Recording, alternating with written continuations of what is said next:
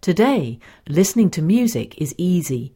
We have CDs, MP3s, radio, television, and the internet. But around a hundred years ago, life was very different. Either you had to play music yourself or have someone else play it for you. The 15 video tracks in this album demonstrate various ways to play music by mechanical means, with the ingenious use of levers, pegs, cylinders, or paper rolls, and explain the principles used to create and control these music making machines. This material forms part of TA 212 Technology of Music. From the Open University.